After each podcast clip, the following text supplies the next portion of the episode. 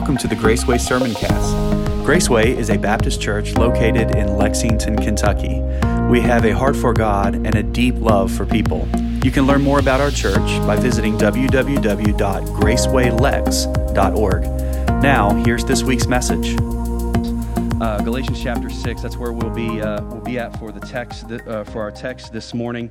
Uh, Paul was writing to a church there in Galatia uh, that was kind of composed of some people who were questioning the power of Jesus Christ.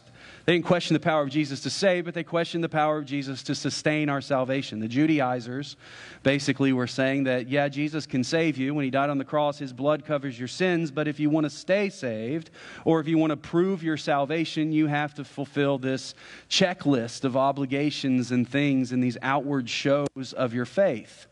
There's nothing wrong with people seeing our faith, but when we're doing it so that we can seal our faith or get something that only Jesus can provide, we have missed the mark. And that's kind of where the Galatians were at. And so Paul writes this letter to correct that, for lack of a better word, and it really is what it is, that heresy, anything that pulls us away from Jesus as being all that we need, is heresy.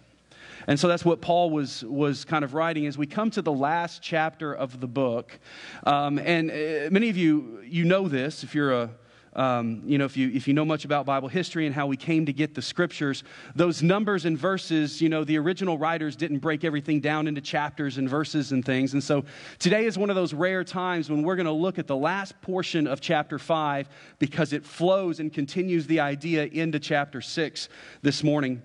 So I want to look beginning in verse number 24 of Galatians chapter 5, and then we'll read through Galatians chapter 6, verse number 10. It says this in the beginning in verse number 24.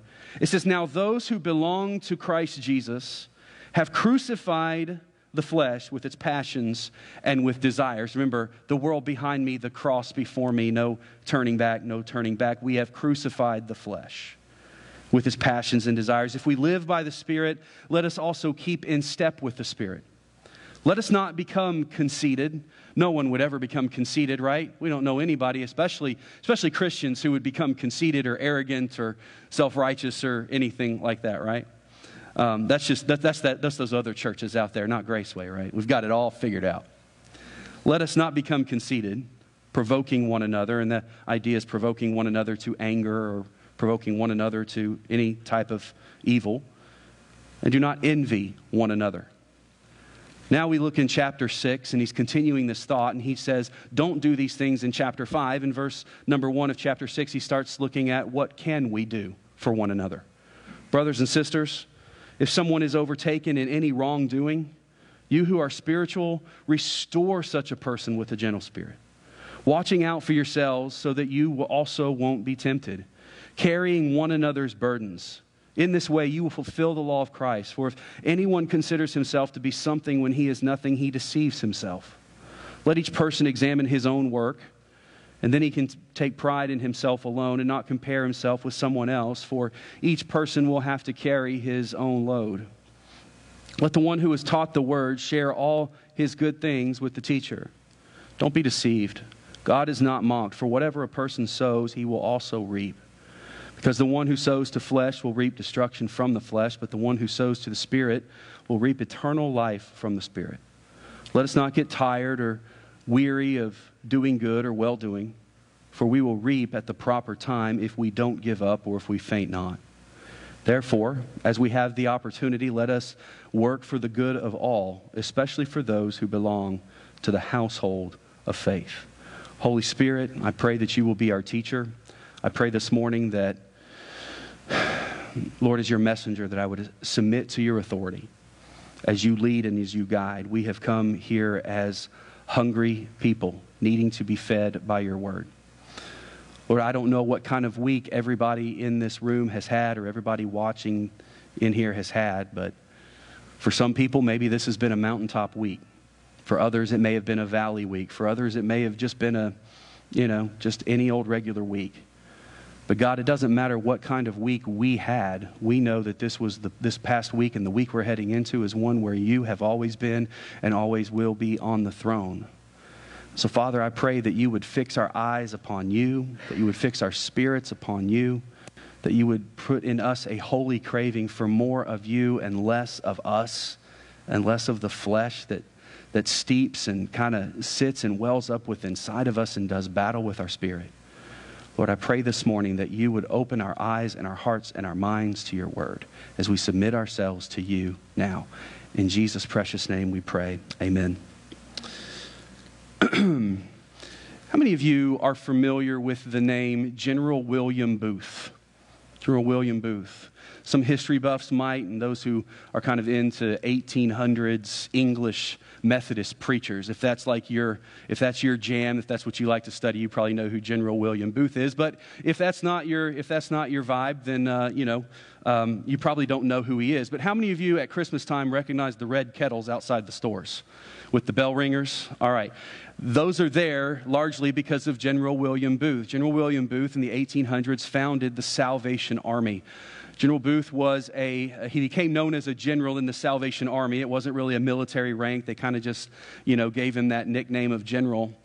But uh, Pastor Booth was a Methodist pastor who, in the city of London in the 1800s, noticed the poverty and noticed all of the things that were going on around him and felt compelled because of the gospel of Jesus Christ and because of all he'd been given, both materially but more so spiritually through his relationship with the Lord, he felt it important to take the gospel of Jesus Christ to people and to also follow the example of Christ who fed the 5,000. And so he looked to meet physical needs at the same time that he was bringing the gospel to meet the spiritual needs as well. And so the Salvation Army became a thing there in London. Over the years and over the decades, it began to grow and it became an international ministry, and it continues today as the Salvation Army, and it continues to kind of follow that same vision and that same, that same idea of taking the gospel and taking physical uh, and spiritual help in tandem with one another to show the love of Christ. That's what you do when you put in your coins or your dollar bills or, or whatever it is that you have when you're walking past those red kettles. You're helping to meet needs and you're helping to spread the gospel of Jesus Christ to others. But in 1912, uh, Pastor Booth was kind of nearing the end of his life and he fell ill, and it was an illness that he would not recover from. He would eventually lose his life from. But in 1912, they were holding the International Global Convention of the Salvation Army. It had grown to be a global ministry, and he could not attend because of his illness. So he cabled a message to the floor and to the floor of the delegates of the convention. And so his son stood, who would be his successor, his son stood up in front of the convention of Salvation Army members and he read his father's message, which was just one word. That word was simply others. It was reported there in the newspapers there in London because it was a huge gathering of people and it made the news. It was reported that after the message from their founder was read, that one word message, that it brought such conviction upon people that they began to fall to their knees in prayer, some repenting of their heart, their hard hearts towards other people. An organization that was supposed to be simply about others had to be reminded of what it was about. We oftentimes have to be reminded, first of all, to turn off your cell phones if you need to. Um, second of all, we have to be reminded many times of what we're about. We have to course correct, we have to recalibrate oftentimes.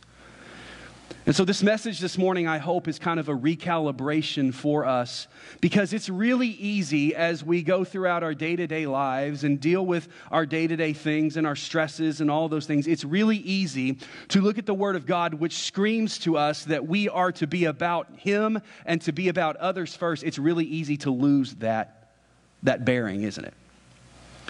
So, this chapter that we read this morning and this passage of Scripture that we see this morning reminds us that we're not supposed to be about ourselves, that we're supposed to be about other people. Dr. Warren Wiersbe, who is um, who's a pastor who wrote a commentary that I go to so many times when I'm studying and preparing because he just, I love the way that he writes in such a practical way and he expounds upon Scripture. Warren Wiersbe says about this passage, he says that others is one of the key phrases of the Christian's vocabulary. It is to be one of the key phrases of the Christian's vocabulary, simply that word others. I wonder, though, sometimes how often does the thought of others run through our minds as children of God today? For me personally, it doesn't run through my mind near as much as it should. I wish that more of my day was about others and less of my day was about me. You say, well, you're a minister. It's supposed to be. I know, but it's still that fight, right? It's that fight constantly to make our life about other people. See, love one another is a phrase that we find at least a dozen times in the New Testament along with the words pray for one another in the book of James, chapter 5. In 1 Thessalonians, we see the command to edify or build one another up. In Romans, we see that we're to prefer or honor one another. In 1 Peter, it says we are supposed to be hospitable towards one another. And there's so many other like commandments and admonitions throughout the New Testament that reminds us as the church of Jesus Christ, we are not here for us, we're here for his glory, and we're here for the world who doesn't know him. So, in our text, we see that the Apostle Paul deals further with the subject of others, particularly the believer's ministry to other people. Now, the way that we relate to, our, to us within the body of Christ is something that is important because the others outside the body of Christ are supposed to see how we love one another inside the body of Christ, so much so that they crave that themselves, that they want to be a part of it. In other words, we're supposed to be contagious with our faith. We talk a lot about, we talk, we learned a lot about contagious stuff, right, in the last year and a half, right? And with the Delta variant on the rise again, it seems like this is a more contagious variant of the coronavirus. We've learned a lot about what it means to be contagious. What if our faith was contagious? You see, that's supposed to be the nature of our faith. When Jesus said we're supposed to be the light and the salt of the earth, that we're supposed to, you know, just spill out upon the world, and the grace of the Lord Jesus Christ will compel them to come to Him. We're supposed to be contagious, but a lot of times, instead of being contagious, we're just cantankerous. And we're off putting, and we're, we're, we're, people want to run away. And a lot of times, what we do is we make ourselves feel better. Well, they just can't handle the truth. They don't like the truth. They don't want the truth anymore. So I'll just throw my hands up. We need to take a close look at ourselves to say, is it Christ in me that they're offended by, or is it me offending them in Christ? Anybody else feeling good about yourself right now? Yeah, this is how I felt when I was preparing this week. Love one another, be hospitable to one another, use hospitality for one another, prefer one another. In the past several weeks, we've examined Galatians 5, particularly as it relates to the freedom of Christ. We have a great freedom that's been given to us in Jesus Christ. And the question is, what am I going to do with the freedom that Christ gave to me? Christ had an others first mentality. And so, did he give, did he come for me so that I could just live for myself? I find it hard to believe that, and I do not find it backed up in any verse of Scripture that Jesus saved me just so I could just be all about Derek. He didn't do that. He saved me so that I could be all about Him, and that as I'm all about Him, I show others Him as well. See, it's freedom from sin in verse number one of chapter five. We looked at the fact that the freedom that Christ gives us is a freedom from legalism, from putting ourselves under this just yoke of law and constant shame and condemnation. It's a freedom from the tyranny of the flesh. And a lot of times when we consider the flesh and our fleshly desires, we still, as believers, don't look at our temptations as something that is is, is tyrannous. We look at it as something that, that's something I want to do. It's something I still want to serve. But the freedom that Christ gives us is actually to walk, as the Bible says, in step with the Spirit in chapter 5. Chapter 5 also says it's the freedom to be others minded. I believe that chapter 5, verses 13 through 15 are basically the bones that all of the meat of chapters 5 and 6 hang on. It's got like this gravitational force that pulls all of the other ideas and all of the other encouragement from the chapters together. I want to look at it one more time. So look back at Galatians 5, verse 13. It says, You were called to be free, brothers and sisters. Only don't use this freedom as an opportunity for your flesh but serve one another through love. I wonder why Paul would put in there, don't use your freedom to just go pursue your flesh. Because Paul was tempted to do that as well. It's not just something new for us as modern believers, it's something that's a constant struggle for the believer. That as I'm saved and as I pursue the Spirit, the flesh will rear its head and try to continue to, to pull me and call me over here and tempt me over here. And it will tempt me to think that God is restricting me, not setting me free. But he says, You've been called to be free, but don't use it as an opportunity for the flesh. And then he gives us the remedy for not being selfish jerks. He says, If you don't want to be a selfish jerk, serve one another through love. For the whole law is fulfilled in one statement love your neighbor as yourself. But if you bite and devour one another, watch out, or you will be consumed by one another. So here we see one of the main themes of Scripture reiterated. Don't be all about yourself, be about others for the glory of Christ. That's what our life is supposed to be about.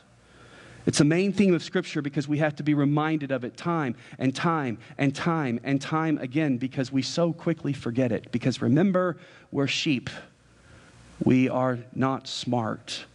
I'm not saying that. Jesus said it about all of us. This is why we're told to keep in step with the Spirit. It's an intentional response every single day. I have to choose flesh or spirit in my life. What will I choose? See, to be Christ like is to be others minded. It just simply is. We cannot say, I'm as selfish as the day is long, and it makes me so much like Jesus. I just consume and, and, and go after everything that I want, and it, it, I, I've never felt like I'm closer to Christ, to the image of Jesus. I look at my salvation as a get out of hell free card, and that means that I can do whatever I want to, and I'm still going to go to heaven. And God is so happy with that. You see, that contradicts the whole purpose of Jesus shedding his blood upon the cross. Amen.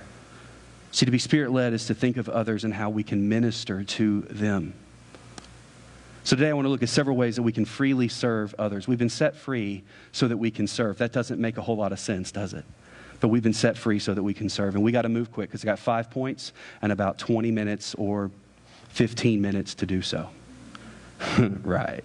Galatians chapter 6, verse 1 reminds us that we should restore others. The way that I serve other people is that I am involved in the work of restoration. Look at verse number 1 again. Brothers and sisters, if someone is overtaken in a wrongdoing, you who are spiritual, restore that person with a gentle spirit, watching out for yourself so that you yourself won't be tempted.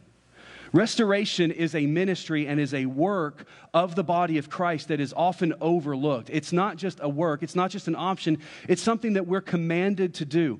The church of Jesus Christ is commanded to restore those who are broken in sin it tragically oftentimes goes undone because believers are commanded to restore a brother or sister who is, as the word says, overtaken by sin and by wrongdoing. But too often, instead of restoring our brothers and sisters, or instead of calling people to restoration in Jesus Christ, what we do is we try to shame and we guilt and we look down our nose and we ostracize and we shun, saying, They may dirty me up, so I better stay away.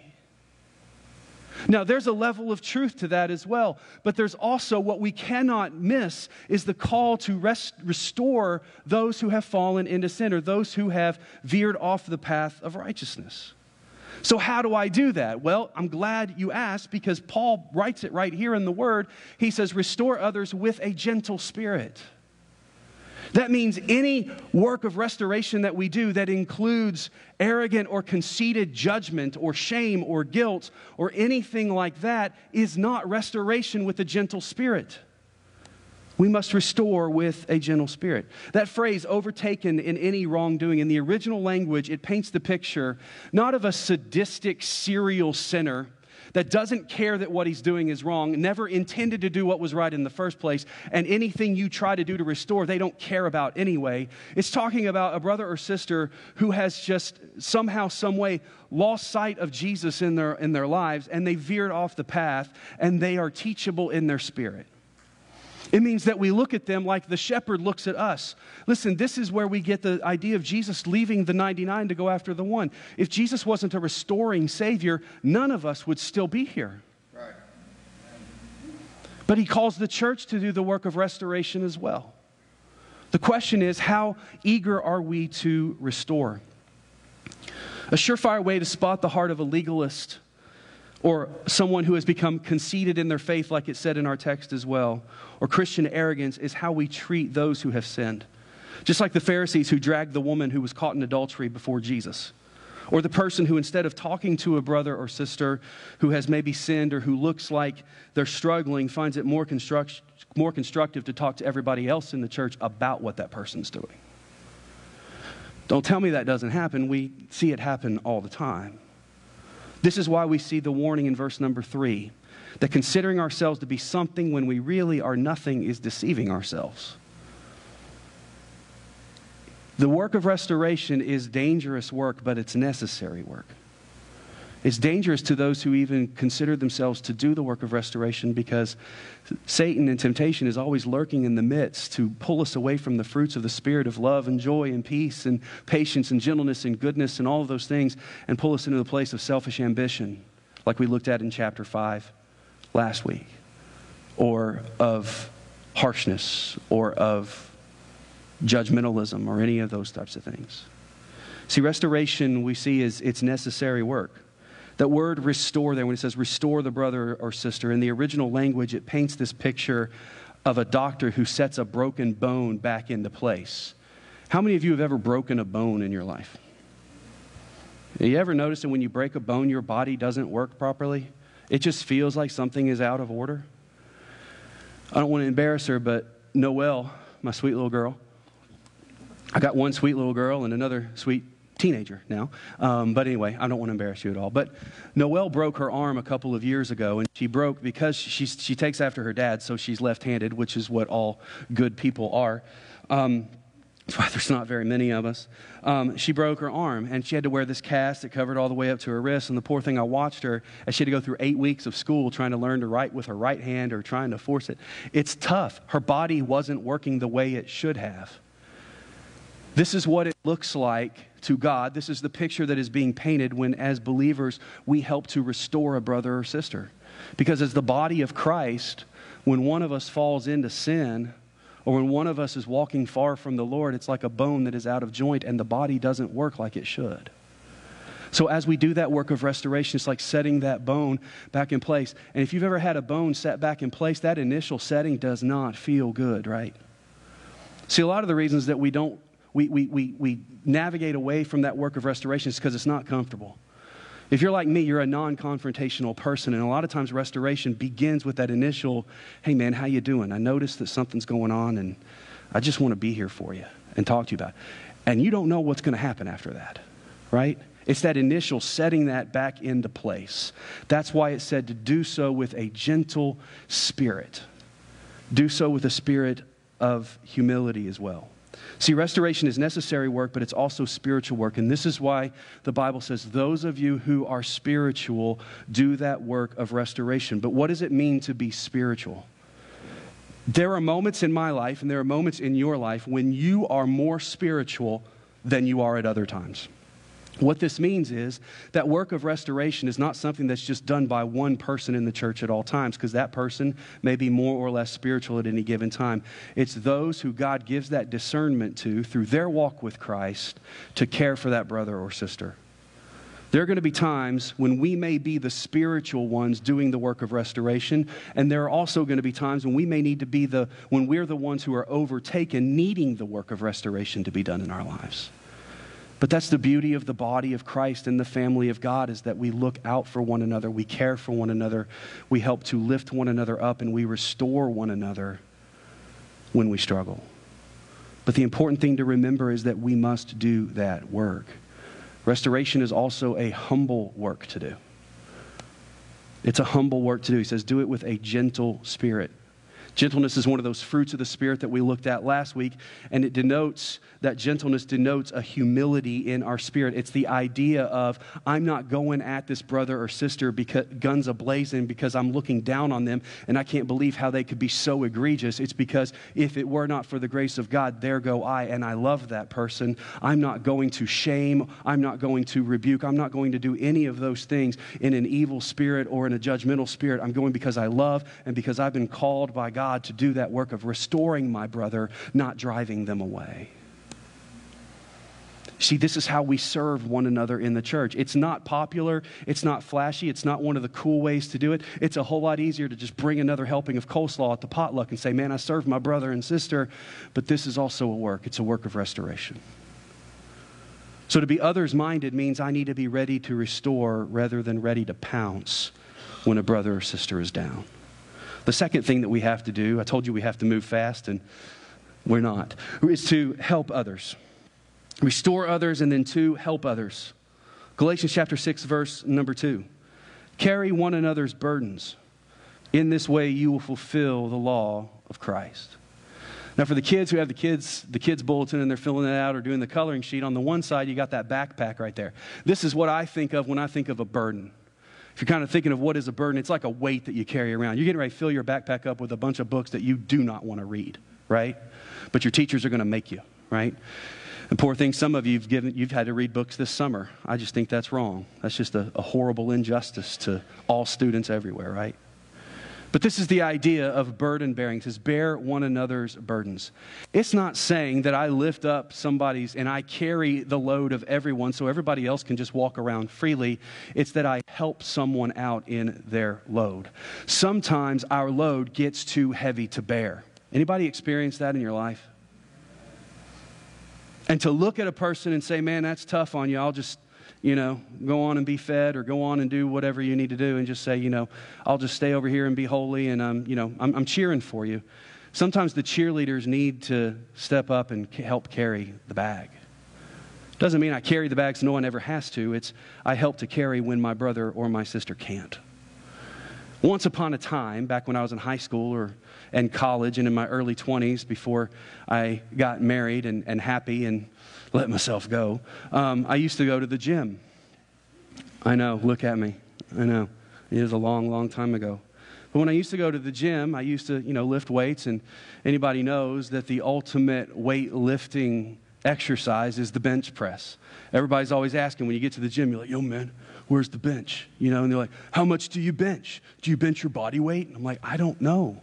Let me lay, can you, you're like, can you bench your body weight? I don't know. Can you bench me? Lay across your arms and see if you can lift me up. But for some reason, benching is something that's important. Now, as anybody that knows me, and this is something I'm still working on spiritually because it really is a thing of pride, is I don't like to ask for help in anything. I like, I, I, don't know, I feel guilty asking for help. I feel like somebody will think I'm lazy or whatever. I don't like to ask for help. So, what does Derek do when he goes to bench press? Derek puts all the weights on because he's a big stud and he begins to lift the weights. But there's these things at the gym called spotters. Anybody ever used a spotter before? Uh, were there times when I would put too much weight on the bar? Absolutely. Were there times when I would lift that weight and I should have asked for a spotter, and when it went down to my chest, I find myself pinned under that bar and my legs are flailing everywhere because I'm pinned down, and somebody had to come back behind me and just lift it up and help me out and look at me like, What are you stupid for, man? You need a spotter. The idea of burden bearing is that same idea, is that sometimes we need spotters in our, work, in our walk with Christ. We need someone who will help, not to come and lift all the weight, but there are times as we are struggling, we need somebody who will come along and share that load with us. The question is are you looking for spiritual spotters in your life? I think we all need spiritual spotters. We all need someone who's helping to pour into our lives and helping to disciple us. But we also need someone that we are pouring into as well. The question is do you have a spotter and are you spotting someone else? See, let me tell you the real reason that I didn't always ask for a spotter is because I didn't want to spot other people. I wanted to get in, get my work done, and move on. Because normally, when spotters will do that, they'll say, Now will you spot me? And you got to sit there and you got to wait. And I'm like, I don't want to wait. I want to get my stuff done. And I get myself in trouble. Christianity, and this is hard for us in our Western minds to get, the Christian faith is not to be a one man journey, it's to be a community journey. We can't do this alone. And so Paul is saying, you need one another, help to bear your burdens. I like what Dr. Tony Evans says about this verse. Burdens don't necessarily imply only a person's sin. Burdens of life can include all sorts of weighty problems of our life. Maybe it's a physical problem, maybe it's a relational problem, maybe it's a financial issue, an emotional issue, maybe it's fear, maybe it's something that is going on in your life that you feel like you are crushed under the weight and you will forever be crushed under that weight until you get some help to lift it. Verse 2 is telling us that we all need spiritual spotters and that we all need to seek to be spiritual spotters because I can tell you without fear of thinking I'm wrong here, someone in your life needs you to spot for them. Someone in this church needs you to spot for them. You're out there watching right now on live stream, and this has been hard, all of this time of distance and all of that, and maybe you're still wondering, is it okay to come around and things? You still need someone to spot for you. You still need it. Someone needs you to pray for them or pray with them. Someone needs you to spend time with them, being a listening ear or a shoulder to cry on. Someone needs you to help them in a sticky situation. Somebody might need some financial assistance. They may need you to be there to just listen or to be there. This is what Paul is talking about when he says we serve others by helping to bear one another's burdens. Bearing one another's burdens is not just a commandment, here's a benefit of it it will fulfill the law of Christ in our lives. If we're constantly wondering sometimes, am I making God happy? Am I being Christ like in my life? Am I representing Jesus? We'll never represent Jesus more practically than when we are reaching our hands out to serve other people. This is why I'm thankful for our blessing bag ministry. I'm thankful for the ministries that we do to try to help people with physical needs, with helping with meals. Look, we're a small church.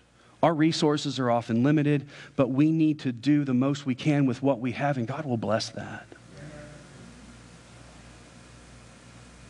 The question is, what are we doing to help others? The law of Christ was reiterated in chapter 5 when it says for us to love one another. What is the law of Christ? He says, Bear one another's burdens and you'll fulfill the law of Christ. Well, what is the law of Christ? In John chapter 13, verse 34, Jesus says this I give you a new command love one another. Just like I've loved you, you are to love one another. Okay, so I'm supposed to love people like Jesus loves them. Well, what does that mean? If you're struggling with understanding how to love people, looking for ways to love other people, here's how we get a more loving heart. We let Jesus love us more. We turn our eyes to how Jesus loves us. I think sometimes we just turn a blind eye to how good God has been to us. And we look at it and think, man, God owes this to me. Look, God doesn't owe us anything. He definitely didn't owe us his son. I'm going to say that again. Because I think we're struggling with that today in 2021. God doesn't owe me anything.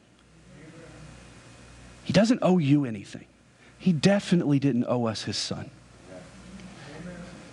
That's why he's such a gift. That's why he is the rose of Sharon. He's the Prince of Peace. He's the King of Kings. He's the Lord of Lords. He's the priceless pearl. Because we don't deserve it. He didn't owe it, He gave it. And this is the way we often live our lives and relate to people is what why do I owe you anything? Look, we don't owe each other anything except for the, the power of the cross and the love of Jesus Christ compels me to be a debtor of grace to my brother and sister. But too often we're like, man, it's just all about me. It's about my rights. It's about what's infringing upon me. Man, I'm just glad that Jesus didn't worry about his personal rights and privileges on the day of the crucifixion. Because if he did, we'd all be in trouble. By the way, we're not getting through the whole sermon, so if you're worried, are we ever going to leave? We're not. Turning this one into another two parter as well. A new command I give you to love one another just as I have loved you. You are also to love one another. Members of the Church of Jesus Christ should be able to count on one another. We should. Let me say this. If the members of the church can't count on each other, how are the people in the community outside the church supposed to trust the church that they can count on us? We're getting ready to head into this gospel to every home. I am praying that we see our community revitalized by the gospel of Jesus Christ. But the question that haunts me right now is what if they all come? Uh, uh and I don't mean haunted like, oh, I'm scared. What do we do? Are we prepared to love and to bear burdens that's why I'm saying every member involvement, every person, every person catching this vision of people need Jesus. But guess what? When people get Jesus, they bring their bags with them. And we have to be prepared to help bear one another's burdens. And you may be sitting there right now saying, But I got my own bags, I got my own stuff going on. That's cool because there's going to be somebody else that can help bear your burdens, and then somebody else that can help bear, and somebody else that can help bear. And never forget that the power of the Holy Spirit lives within inside of us, that is a supernatural power as well. Restoring one another, calling out and saying, Man, I care about you too much to just see you go down this path. But that requires a humble spirit, knowing that if it's not for God's grace, I'd be there too. Or one day I might be there, and I want somebody to care about me enough to say, hey, let's talk. Let's go to coffee. Let's spend some time together. And then to bear each other's burdens as well. Now, next week, we'll get into looking at personal responsibility and some other things as well. But I think I don't know about you, but I've just kind of felt the Spirit speaking this morning. And I think this is a place where we need to stop and just, like the Psalms say, Selah. Let's stop and breathe and let's think about what God has spoken to us today. See, one of the core values of Graceway Church is community. You see it on the door when you walk in truth, love, community. We value truth as God's word. That is the changing catalyst that we use to minister. It's the truth of God's word that sets us free. We value love because it's the love of Jesus Christ in our hearts that we're to share with others. And we are to value community as well, that we can't love in a vacuum. We just can't. We need one another, and we need to be about the community that is around us as well. We must be tuned in to helping bear one another's burdens. Something else happens when we bear each other's burdens. Those who don't know Christ begin to take notice as well. I pray that as people begin to hear about Graceway, as we begin to go out and gospel to every home, I pray that they begin to hear that this is a church that as the neighbors talk to her, did you get a bag on your door? Yeah, I got a bag on my door. And I actually, you know, uh, our family and I, we, we, we went over there to a service. And let me tell you, man, that pastor ain't very good looking. Man, that worship team, they do their best. But let me tell you something. I never felt more loved. I never felt more welcomed. And those people are different. And I think it's because of Jesus that they were telling us about when we love one another, I believe Jesus said this, right? He said, The world will know that you're mine by the way you love each other. I ask you this, and I bring this up just about every service because it's the culture and it's just the language of our culture that we live in. When you look on social media, you see the 24 hour news cycle. Does it look like we love each other? It doesn't. And I'm not saying this like, I, I, feel like I don't want to come across as like this condescending father figure up here. I'm just saying we, we're all in this. Does it look like we love each other? It really doesn't. What if we became more known by our love and by who we're for than by everything and everyone that we're against? Listen, we can still have our standards and stand firm on what the Word of God says without being jerks about it. We really can. We really can. I don't know why. I just feel led that we as a church should pray congregationally just for God to just pour His Spirit of love and sacrifice out on us so that we become a people that are willing to restore one another, willing to help each other and then we'll look at the rest of it next Sunday as well. But as we bow our heads and close our eyes and go into a time of response, I ask you two questions like I ask you every Sunday. Number one, do you know Jesus as your Savior? Have you followed Christ? Understand this that all of this talk about restoring and all of this talk about bearing burdens, Jesus is the one who set, who set the bar. He's the one who modeled it all for us. He's the great restorer. He restores us. When He died on the cross and He rose from the dead, He made restoration available. He made salvation available to us. When we could not restore ourselves, Jesus came to restore us. Restore us to a relationship with God when we were dead in our trespasses and sins. He's the great restorer. Have you been restored? Do you know Christ as your Savior? Have you trusted in Him? Have you looked at Jesus to see how beautiful He is and what He's done for you and your need for Him? If you've never trusted Christ as your Savior, if this is the first time you're hearing about God's grace, the Bible says this call upon the name of the Lord Jesus Christ and you will be saved.